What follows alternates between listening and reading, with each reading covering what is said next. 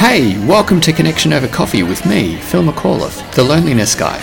Today, we're going to be answering the question, where are all the lonely gay men? This podcast is all about destigmatizing loneliness and promoting authentic connection for gay men globally.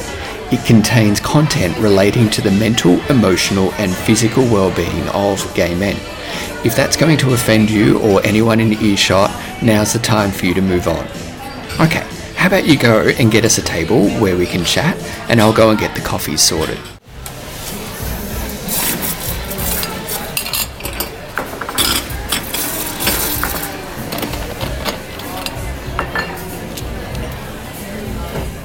Here you go. If this is the first time you've connected over coffee with me, welcome. I recognise that you may have taken a huge step right now in engaging with the thoughts and feelings that you, as a gay man, are lonely. This is a big step and I'm really proud of you. It's a big step because it can feel like we're the only gay man around us who's feeling lonely. And you know what I mean, right? Because scrolling social media for people that you follow and people that you actually know, looking in the regular media, watching T V, being at work, at the office, or wherever it is that we, we spend our working days, we see others living their best lives. And it's all particularly, particularly on social media, you know, we see the images of the buff men lounging around in skimpy swimwear with drinks in hand and living the, you know, life that we all aspire to. Well, at least I aspire to. Sitting around drinking uh, while sitting on a sun lounge seems pretty good to me. But nobody, nobody's talking about the loneliness that you feel as you're scrolling social media. Even the people who write on loneliness, who are podcasting about loneliness, who are writing books or otherwise in the media, generally, generally avoid using the term lonely or loneliness, because loneliness is an awful feeling. It's it's a terrible emotion to feel. It's a the the loneliness brings thoughts that we just hate to think or are scared to think. And so even the experts, even those in the loneliness field like I am, don't use the word loneliness often. Instead, it's connection. And it's about the need for authentic connection, the, the need for being connected to yourself, the need to be connected with other people, and the need to be connected with the community. This is great and it's absolutely necessary. Such connection is absolutely necessary. But I feel that we're all too willing to own the solution but not accept the cause. You don't need more authentic connection in your life if you have it already. And if you don't have it already, odds are you're feeling, in some aspects, in some respects, at least a little bit lonely. So in this episode, over this chat, we're going to have a bit of, I think, a bit of a, a reflection, a bit of a chat, really, about what loneliness is. Because it's important to know thy enemy, right? And there's many kind of convoluted or very academic definitions of loneliness. But the best way that I can define it is just feel it. Think back to a time when you've been lonely. And that time might actually be right now while you're having a coffee with me. How do you feel? You feel pretty awful, don't you? It's just a horrendous feeling. And and what it does, loneliness cuts us off from the real world. It turns us into master storytellers about what other people are doing in life. It ascribes lots of motivations for people's behaviors. It it really, it, I guess that's the best way I can describe it. It turns us into master storytellers, that someone did this because they don't like us, or that we're not worthy. Over the coming episodes, we're going to be talking about those stories that we tell ourselves, particularly when we're feeling lonely. But for now, the definition that I go by about loneliness comes from Wikipedia.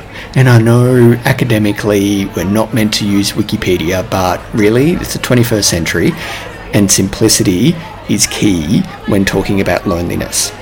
The definition that I go by for loneliness is, if you feel lonely, then you are lonely. And that then begs another question, doesn't it? What does loneliness feel like? And my friend, Doctor Dougal Sutherland from the School of Psychology at the Victoria University of Wellington, answered this in a blog post that I wrote on this topic on my blog, the loneliness guy dot com, and that was published on the twenty-ninth of January, called Where Are All the Lonely Men? And in that, he says, loneliness may well feel different for different people, and therefore trying to describe it in print might be a somewhat fruitless task. We do know that loneliness is a negative feeling and, like many or most negative feelings, our first instinct is to try and avoid it. Keeping busy is a great way of avoiding emotions. So in order to discover what you're truly feeling, you need to stop, pause, and check in with yourself. Okay, so from that we know that loneliness feels awful, and it feels so awful that we often try to avoid the thoughts and feelings that come with loneliness and do things that mask it. Indeed, we can experience our loneliness from behind the masks that we're wearing, that everything is fine, everything's okay. We can be working so hard in our lives to avoid those uncomfortable thoughts and feelings that come with loneliness, that come from, well, loneliness is a belief that we are not worthy. We are not worthy of human connection. That's what makes loneliness feel so bad. And no wonder we, we seek to run from that. We seek to deny it. And so we, we numb. You know, there's, there's seven and a half billion people in the world right now. There's probably fourteen billion different ways we humans seek to numb. And so we all numb when it comes to loneliness. I certainly numbed when it came to working through my loneliness. And it was only, only, only once everything else had not worked did I stop and work through the thoughts and feelings of loneliness. But for me, it was work. For me, it was exercise. For me, it was traveling and travel planning. And for you, it might be prescription or illicit drug use. It might be alcohol. It might also be work. It might be food. It might be sex, including porn. It might be exercise. It might be shopping. It might be traveling. It might be gambling. It might be indulging in all sorts of risky behavior. Anything really to think different thoughts and feel different feelings in an attempt to ignore or reposition those thoughts and feelings within us that tell us that we're lonely. And so we can also express behaviors that really are not like us, and it's it's kind of, you know, sleight of hand movements. And you can't see me, but I'm I'm I'm doing sort of magician hands right now. And you know, lonely people can be extremely angry people, and we see that a lot online. We see that in the trolling comments. We see it in like the awful hate that we can experience online and in real life. Loneliness can also make us overshare and tell everybody around us everything that's going on in our life. It can also make us people-pleasing nice guys in an attempt to connect, to find that kind of connection that we need. And we can be conditioned that if we are the nice guy, if we please everybody around us, then we are worthy of their love, we are worthy of their attention, we are we belong, and we want people to like us. Angry people are angry and then go, well, no wonder I'm alone, because everyone else is stupid uh, and doesn't agree with me. And the people who overshare are actually desperately, desperately, like a drowning man clinging at a life raft, desperately trying to connect. Those behaviours and many more are examples of behaviours that we see from lonely people, including me. I'm putting my hand up here as someone who has done that, does that from still from time to time, but I'm much better at catching myself in doing that.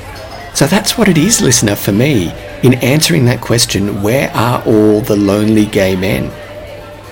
Because once we know how loneliness can influence our behaviours in numbing, in how we interact with the world, whether we're the people-pleasing nice guy, whether we overshare, whether we're quick to anger, we can begin to see loneliness everywhere. We can see that in our interactions with other people. We can see that in other people's interactions with us and the world around us.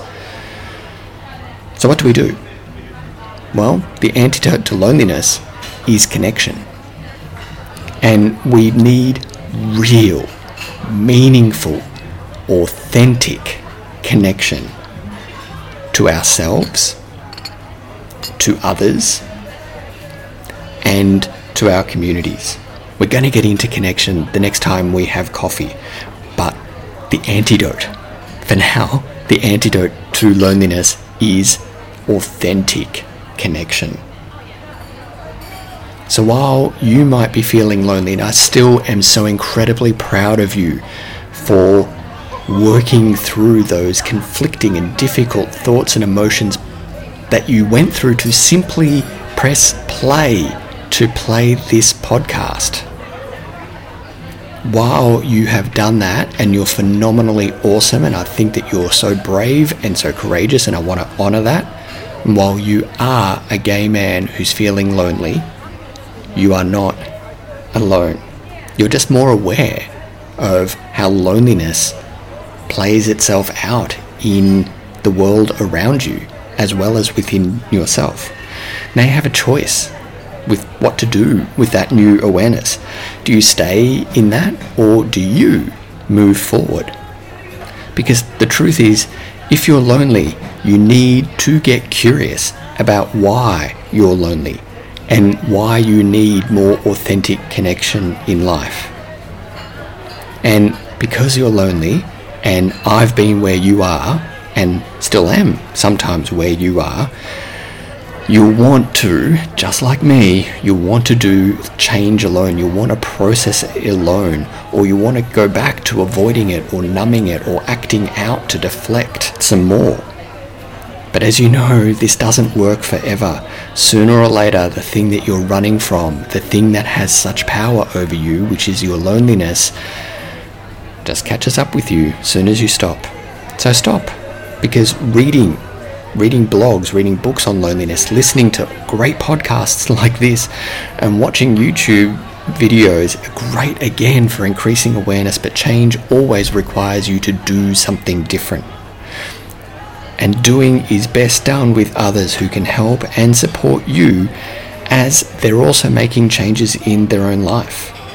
So that's why I invite you to read my blog some more, and consider becoming a premium subscriber to The Loneliness Guy for the bargain price of nine dollars ninety-five Australian dollars a month. That's nine dollars ninety-five Australian dollars per month, and you'll get exclusive access to a Facebook page if you'd like to chat with me and other gay men who are also working through their thoughts and feelings of loneliness and their need for real connection in their lives some more, between our coffees on this podcast.